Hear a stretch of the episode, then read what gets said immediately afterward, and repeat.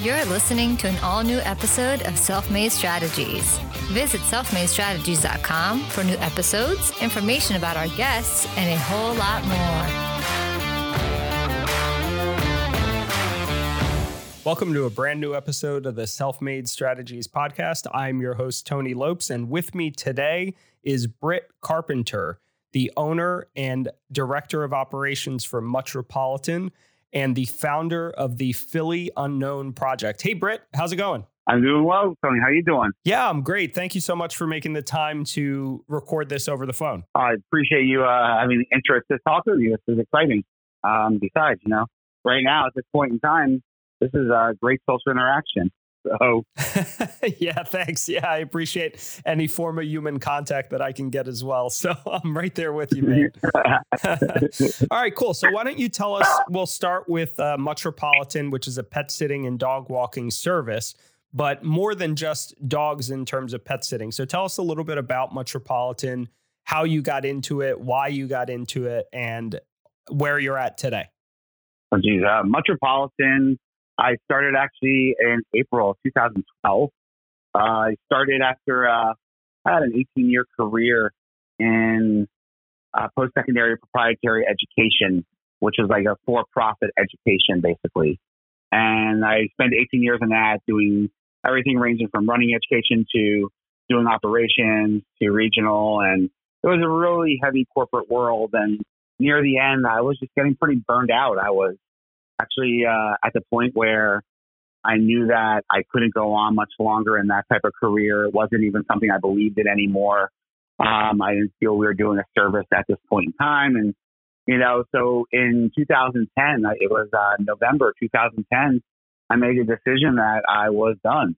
And I left and I did some consulting gigs and did some other uh, odds and ends gigs. I really didn't know what I was going to do. I had zero clue I sort of left with an unknown factor, and uh, there I I this opportunity to start walking dogs fell in my lap, and I thought to myself, oh my gosh, I'm like this is great. I can walk some dogs, I can make some money, I can possibly lose some weight, and before I knew it, uh, I was walking dogs, and then before I knew it, I was hiring an employee, and I was hiring a second employee, and there are then then before I knew it, uh, it became um, a business, a small business.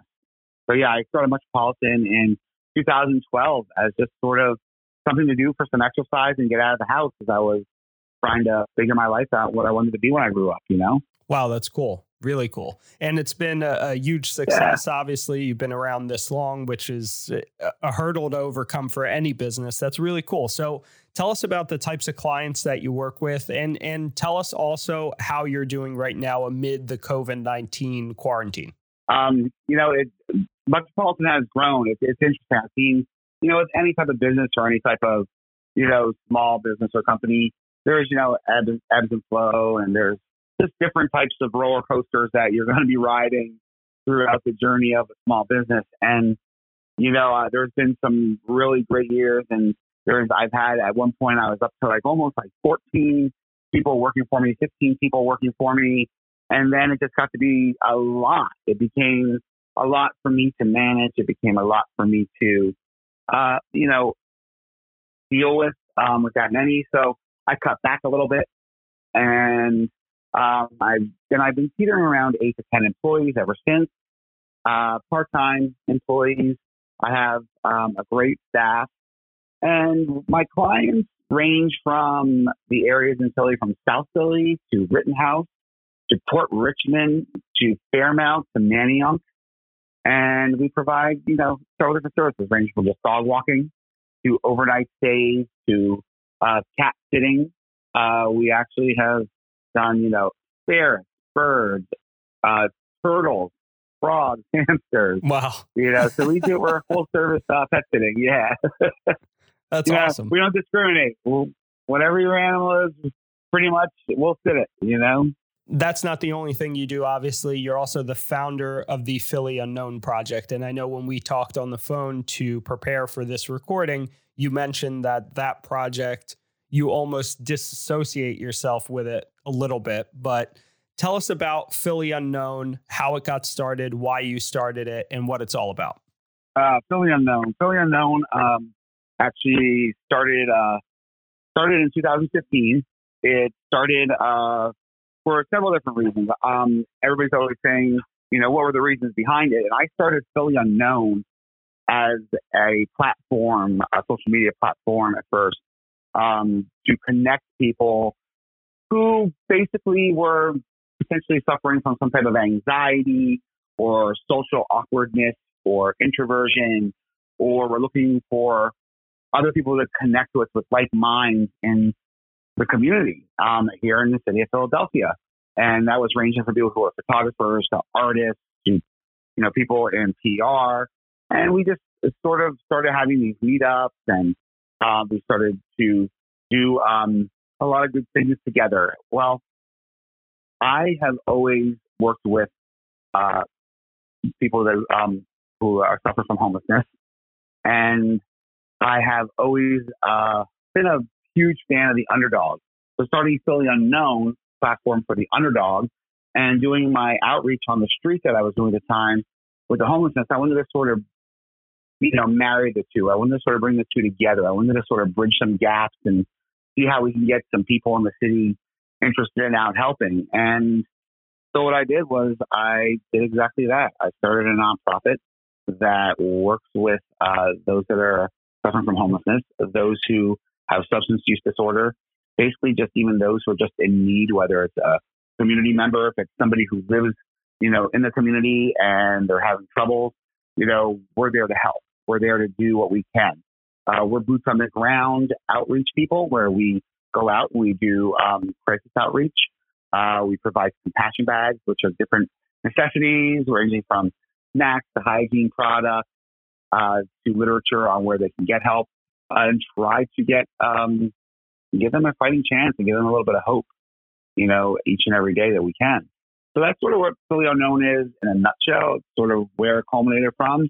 Culminated from a place I was in a dark place when I started decided to start it. Um, I had gone through many years of uh, of opiate use uh, disorder, so I was suffering from substance use disorder, and I was addicted to opioids uh, for many, many years. Started with an accident way back in the early 2000s. Um, you know, and I was I was uh, prescribed a lot of pain pills, but you know, it didn't start exactly there. I mean, of course, I had a history with uh, substance use uh, prior to that, but these years got really dark prior to me starting Philly Unknown, and I said to myself, I needed a reason to finally have a purpose, to finally feel worthy, and to finally get away from what I was doing all those years. So I had said if I was able to uh, go for 30 days for the first time in as long as I could remember and make it in 30 days, I was going to start this platform called Philly Unknown. And that's how it all started. And that's where it started from. And it sort of kept me going. So in a way, Philly Unknown saved my life. Uh, and it's given me an outlet and it's given me a platform to be a voice for others. Wow. That's an incredible backstory. And, and thank you for sharing your own personal journey with us. And, and congrats for being able to, to overcome that. What was part of your recovery process that really got you over the hill aside from Philly Unknown? I know you said that that really helped you kind of uh, straighten out from your your addiction, but was were there other factors that helped you get out of it and were they a part of why you started philly unknown the way that you did uh yeah yes there are many factors i mean if i could peel layers back and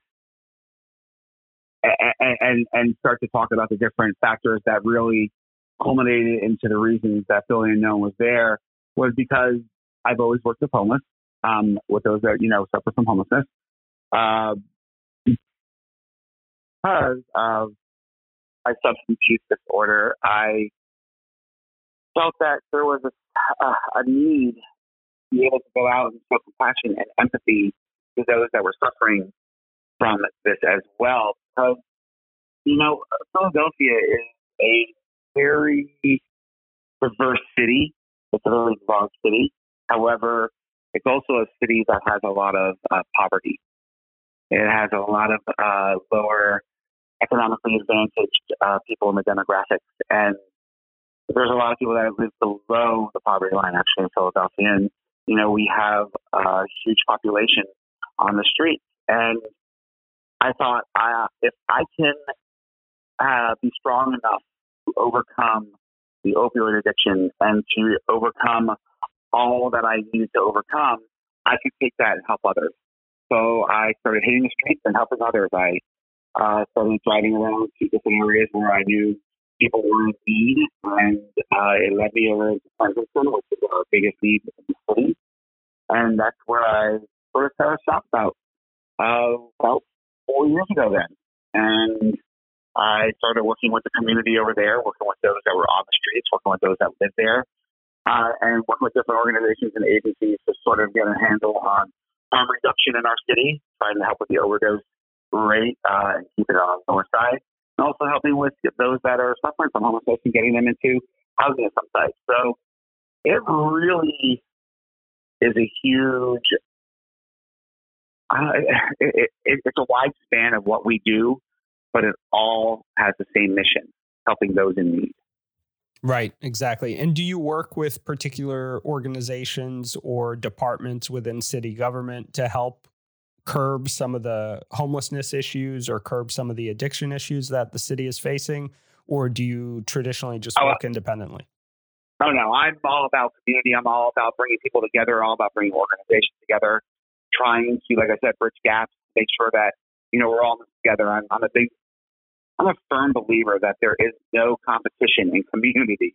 You know, there is no competition in what we're doing here. You know, we're all in this together. You know, at the end of the day, we all go home and we're all the same. We're people. We're humans.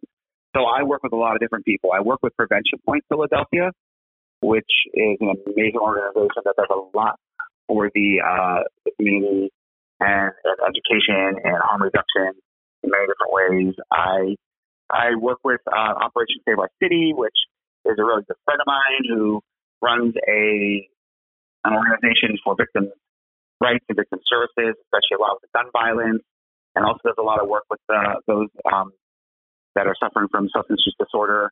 I work with uh, the city on not really that I, we that we partner or collaborate, but if there's something going on and they need somebody there, I'll be there.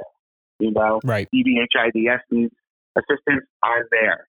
Um, you know, I am currently in the, I just signed a lease for a 13,000 square foot uh, lot of land over in Kensington, and we're going to be installing community healing gardens, and that starts April 1st.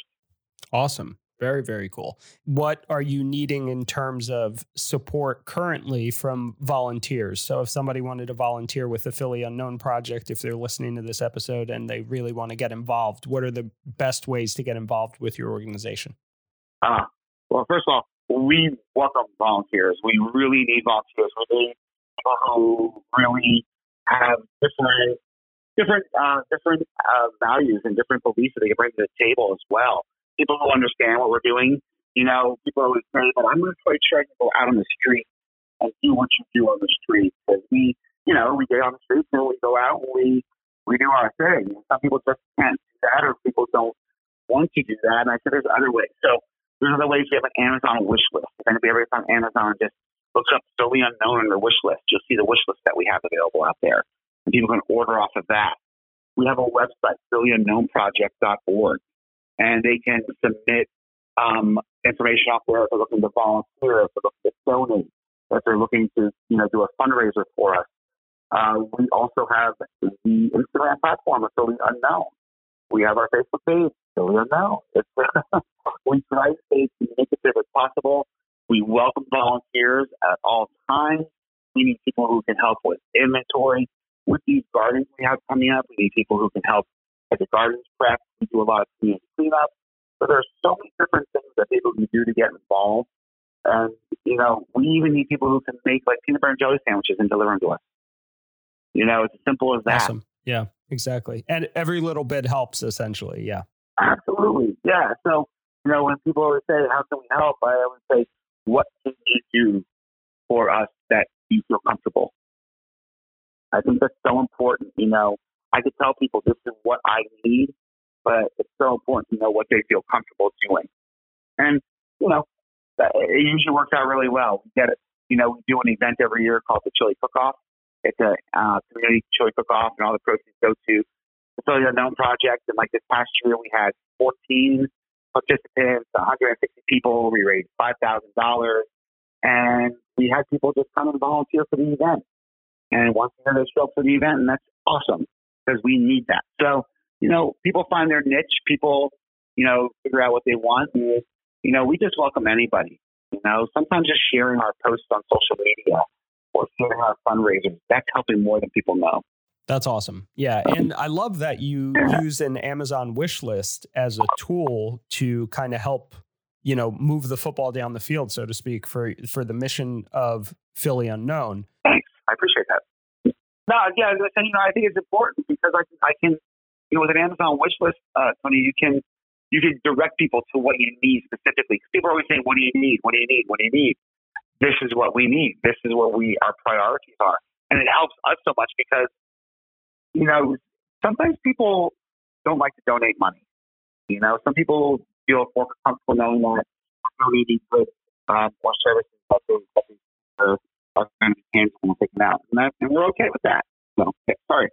No, that's cool. And I'm just curious about what some of the challenges are to continue to operate Philly Unknown at a efficient and meaningful capacity. You have a lot of things going on, obviously, with respect to the organization, but also with respect to your own personal entrepreneurial life with Muttropolitan. So, focusing on Philly Unknown, what are some of the challenges that you're currently facing? Oh, you know, uh, one of them right now recently has been uh, volunteers, actually, getting uh, volunteers to come in and help us at our hub. We actually have um, what we call the Philly Unknown Ruth Street Hub. It's on Ruth Street in North Philly, in the Kensington area. And it's where we have basically all of our inventory, all of our storage. And we also have a little meeting area there for when we do our meetings and stuff like that with, a board of directors. We also have um, a boots on the ground board that we work with. So we need volunteers. We are, that's one of the biggest barriers or, or, or, or obstacles I, I face is finding dedicated, reliable, consistent volunteers because it's really important that people show up on a consistent basis uh, because of the fact that then they know what's going on. Then, then the community gets to know them as well, and it's more of a trust factor then. You know, uh, so volunteers, I always look for really good volunteers. That's one of my biggest things right now. I've been saying it for the past few months. I really, really good volunteer. You know, I have uh, three or four people that are dedicated, basically like the operating section of Philly Unknown that help.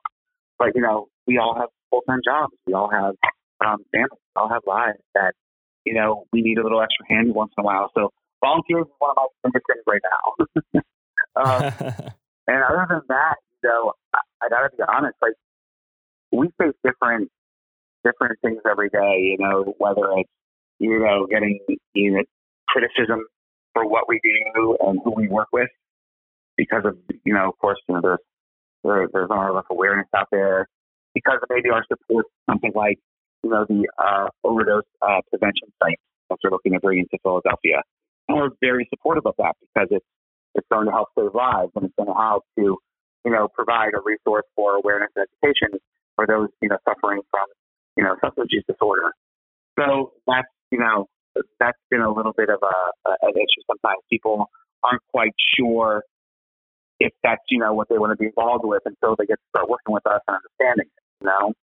Right. However, right. one of the things we need right now is a lot of belief in our community garden. So that's that's something I'm hoping I have a lot of people who are helping, but I'm hoping everybody believes in it. I mean, we're trying to bring an area where it's a sanctuary space, where the community comes in and it's a safe space for them to go. It's a beautification area. You know, there's a lot of, you know, power of, you know, therapeutic value in gardening. Uh, and, you know, Philly's full of trauma. People are walking around with a lot of trauma in their lives. So we're hoping we can bring that to it too. So we need people who want to help with that. So really, it's just, you know, we need bodies. Right. We need willing people. Right. And obviously, that's a challenge in today's world with COVID 19 kind of forcing us all to go indoors. So, how are you keeping the mission moving along under the current circumstances? Well, we have actually been out uh, doing the outreach. I have, we have a van, we have a nonprofit van, uh, what's that called a citizen deal, but we have a nonprofit van that we purchased a year ago and we do our outreach with the van. So what I've been doing is I've been doing what I call in the van outreach, where we have the compassion bags ready.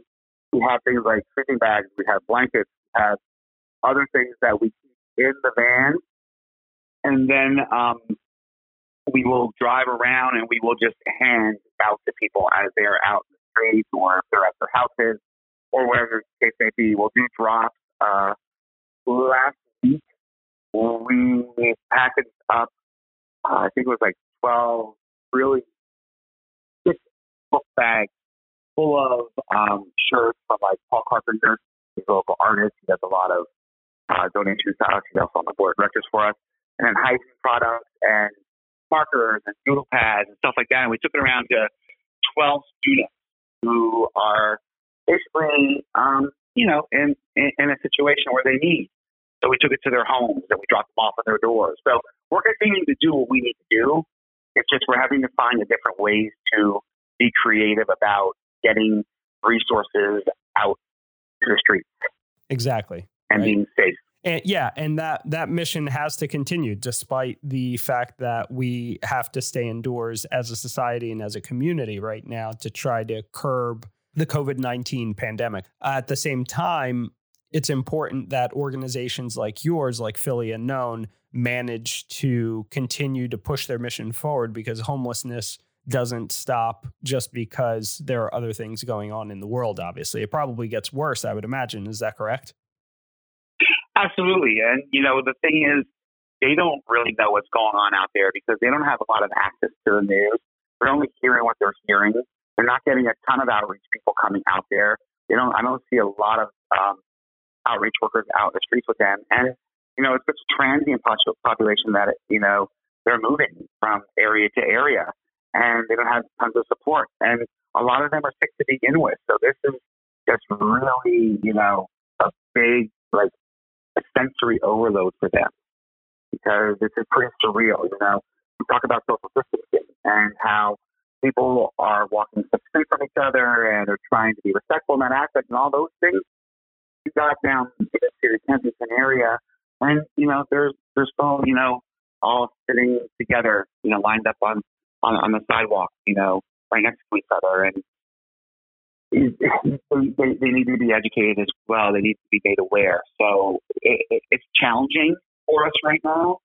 I mean, one good thing is that my nonprofit is considered to be uh, an essential nonprofit to be out there working on the street. That's great. Yeah. Because we're activists. So that's become very fortunate because my business is also essential. so we're still able to operate because we serve a lot of healthcare um, workers, a, a lot of firemen, police. So they have to go to work. They have to care for their pets. So I'm very fortunate in that aspect as well. Uh, but as far as the nonprofit, you know, we're out there. We're doing what we got to do. Like tomorrow, I'll be going over to make sure that everything for the community garden for April 1st is actually prepped and ready to go. I'll get some more supplies out to the street, getting a lot of water out. I take water to different places. I work with the Old Pine Community Center, and they have a donation drop there because they work. Uh, and every Sunday morning they have what's called the Shine program, and they feed those in need and everything. So um, I'll get supplies down to there if they have it for that Sunday. I just want to make sure we're doing everything we can, and that we're not running stagnant, or that just not at a, you know, in part. We can't do that. We have supplies out to the streets. We have people that need us. We have people that you know are expecting to see us, and, and they rely upon us. So we show up. Of course. Yeah, that makes sense. So now back to you as an individual, as an entrepreneur. And, and again, thank you for taking time out of your busy schedule right now to be on the phone with us and to talk to us about both of your businesses, both the nonprofit and Muttropolitan, your for profit. How do you, as an individual, balance your time between both organizations? Is it just on an as needed basis, or do you keep a super regimented schedule? How do you make sure that the spinning plates within both organizations are always spinning and that you're doing what you need to do? oh my gosh. I just close my eyes and hope. I, uh, you know, it's funny.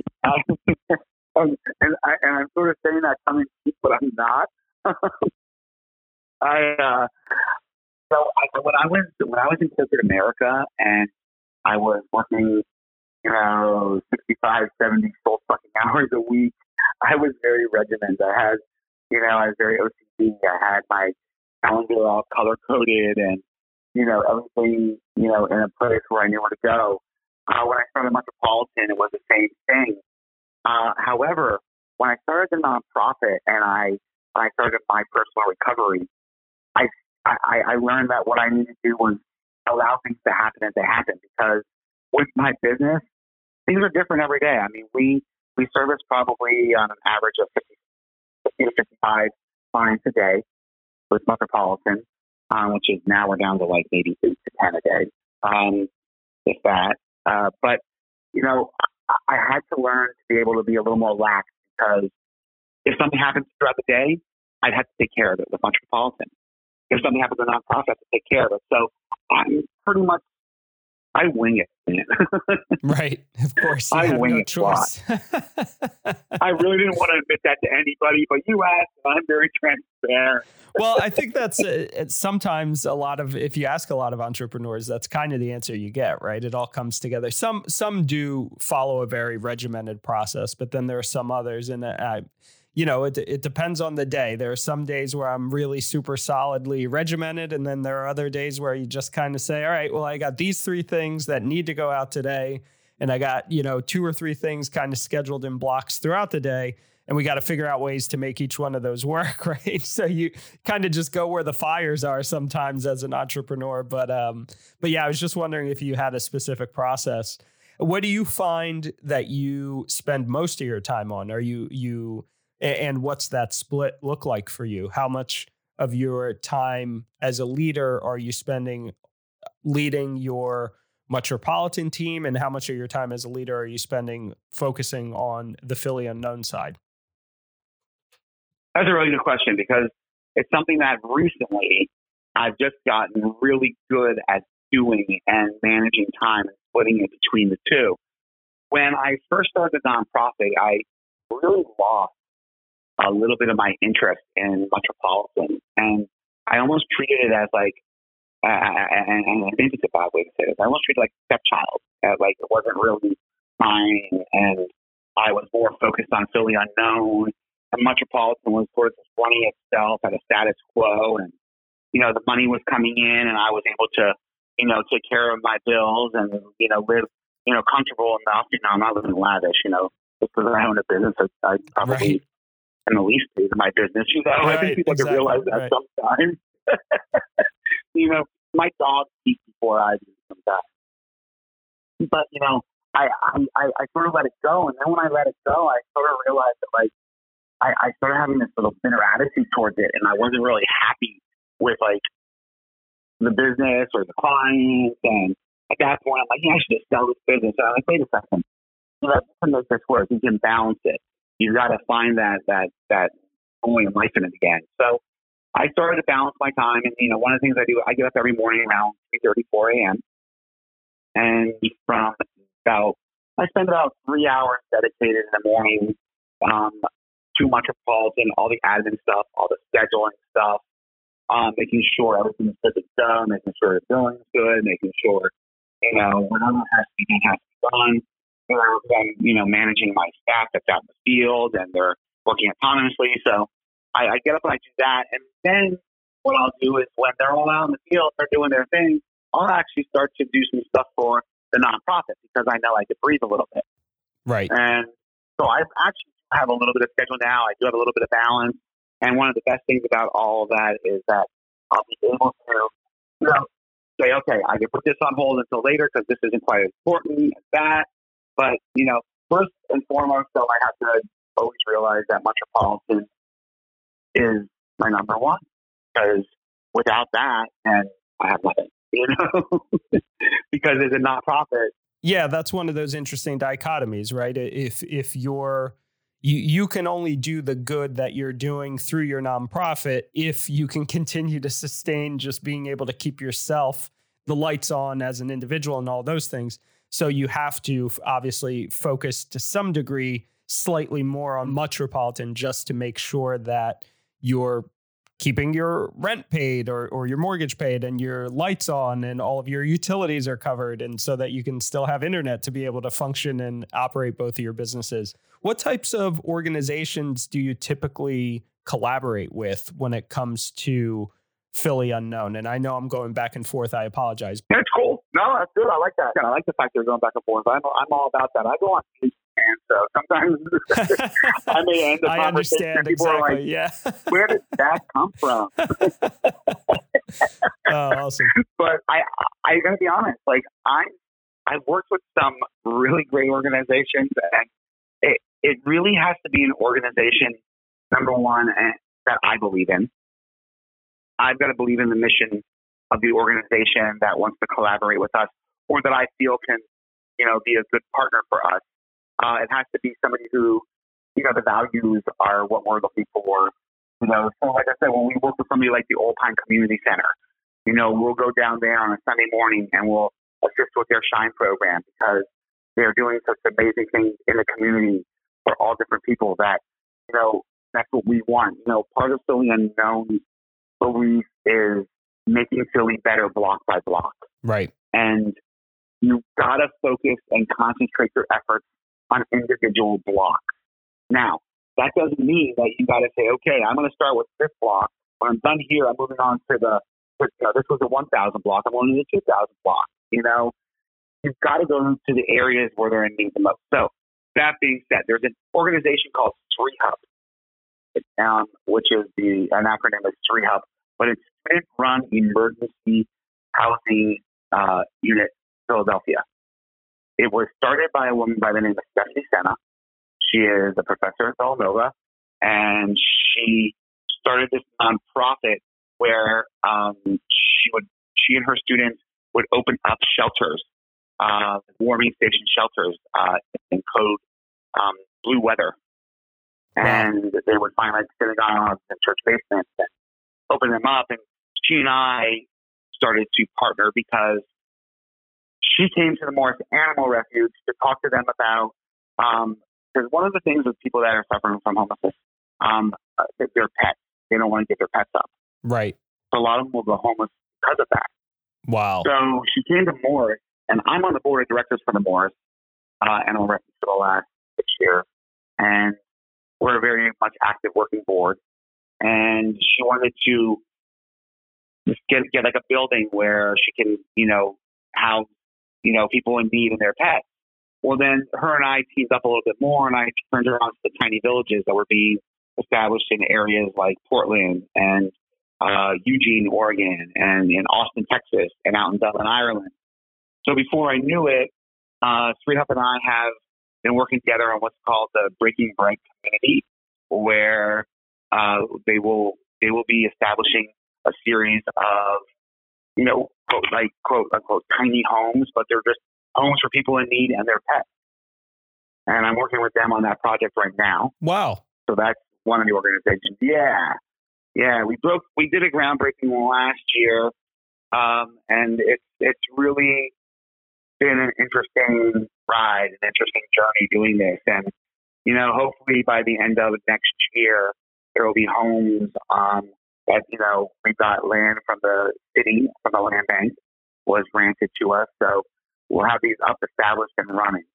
Um, and it's just our way of making Philly better block, block by block. So, um, yeah, SREHUP, one of my main organizations, love them. Um, Paul Carpenter, he's an artist. I thought I mentioned him before. He's not an organization, but he is a small business who works with us and does a lot of donations. He does a lot of uh, he does a lot of fundraising. He does a lot of events where he hosts, um, like he hosts them at his home, open houses where they come, they do compassion bag packing, and you know, like for Christmas, he wraps with his wrapping paper all these compassion bags. And I think in, in all, there's like close to a hundred of them. And so we were able to give these gifts out on the streets. And, you know, so I work with local artists like him. Uh, I've also worked with local artists to get murals up on walls, to give positive attitude. Um, ranging from there's a one called her name's Amber Amberella. She does power hearts, and we put these hearts all over Kensington with positive inspiration messages on. Oh, that's wonderful. Um, I with, yeah. So I mean, I like to partner with organizations and individuals that are looking to come together for community without any questions asked. So I'm pretty open. I'm pretty open. I will not um, partner with organizations that, you know, uh, well, anyone that are derogatory or would defame anybody. right, of course. Yeah. so, yeah. Yeah. I mean, I know that was a long way to answer that question, but, you know, it, it sort of gives me an idea of, you know, the extent of it all and the people we work with. You know, we have some grant writers that work with us from Jefferson, which are great. I work with Penn Charter School. Uh, the students there um, help a lot with what we're doing.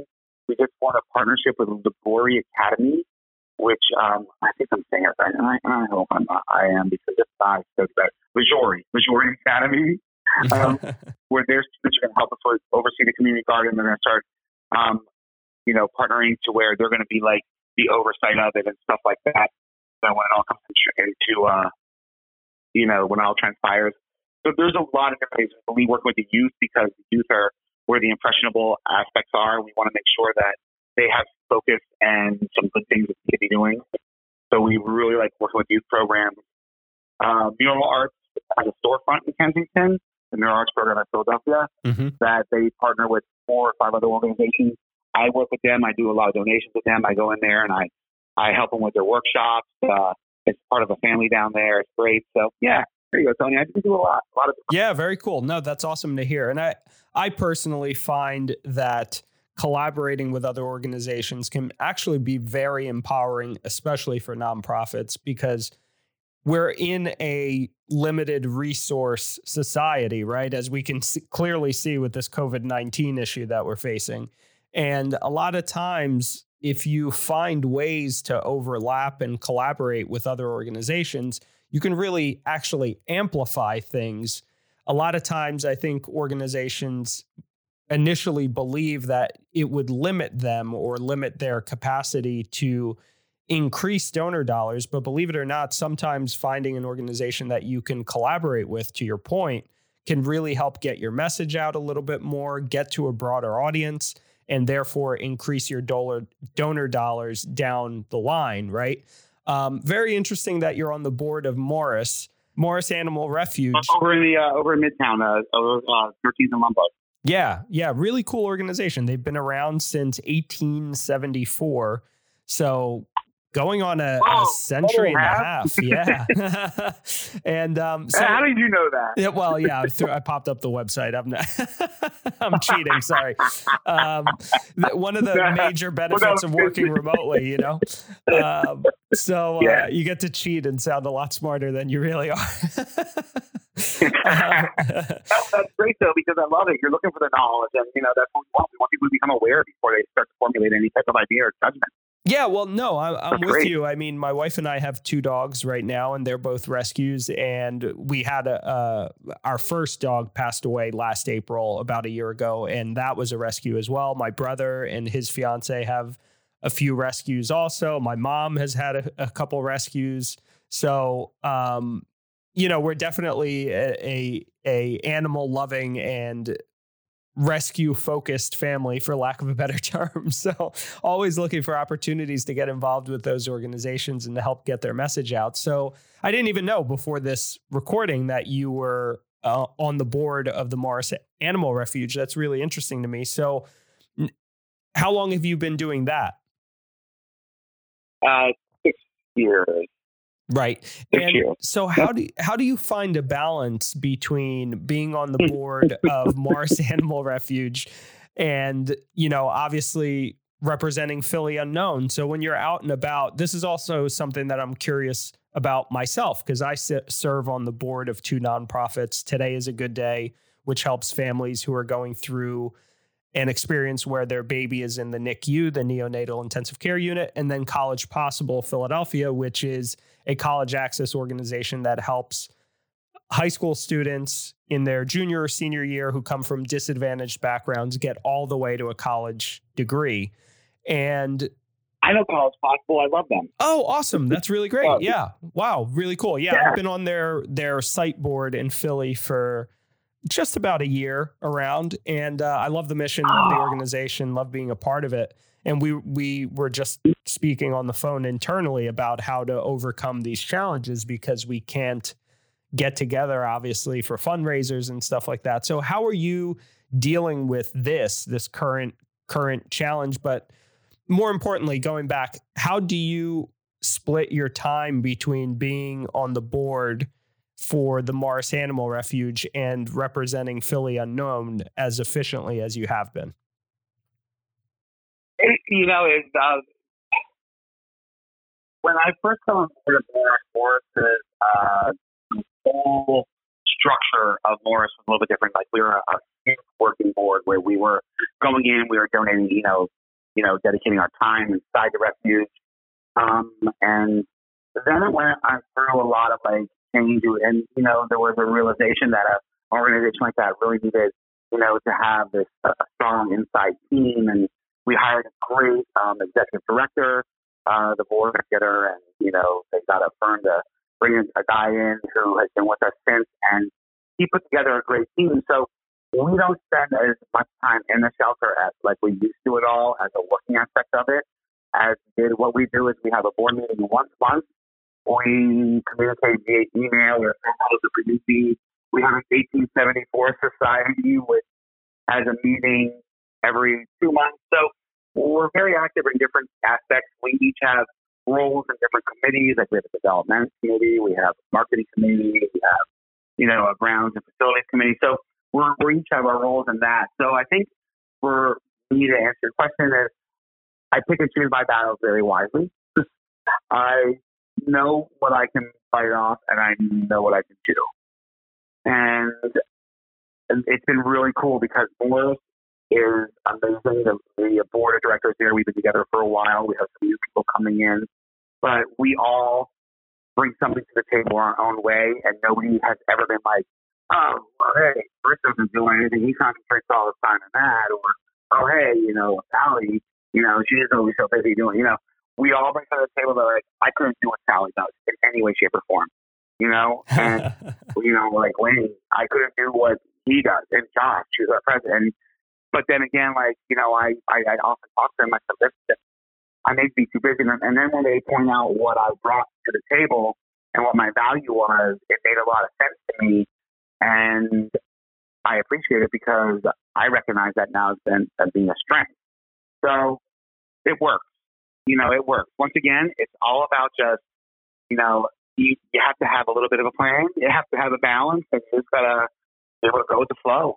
And I do that. I do that as best as possible every day. Very cool. Very very cool.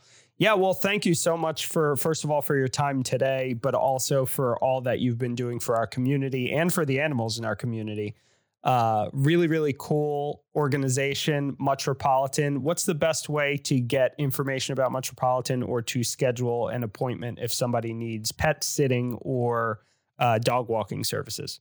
Sure, absolutely. Uh, MuttropolitanPhilly.com is our website, muttropolitanphilly.com, or they can email at wolf, W-O-O-F, wolf at muttropolitanphilly.com.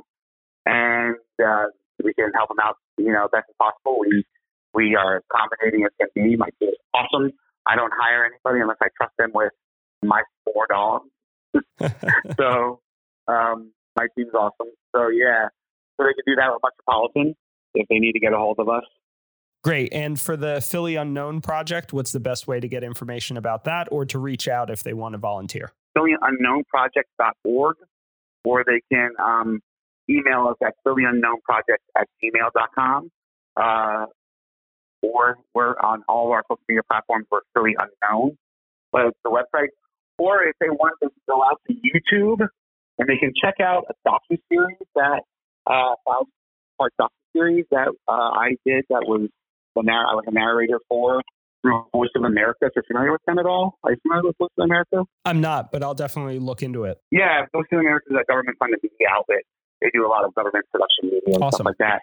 And so we did this docu series, um, and that's called "The Damage Done, the Unwanted," and they can find out a lot of information about Philly on that way too. Very, very cool. Awesome. And yeah, so we'll post a link to that YouTube um YouTube video that can you send me a link offline and I'll post a link to that YouTube video in the show notes.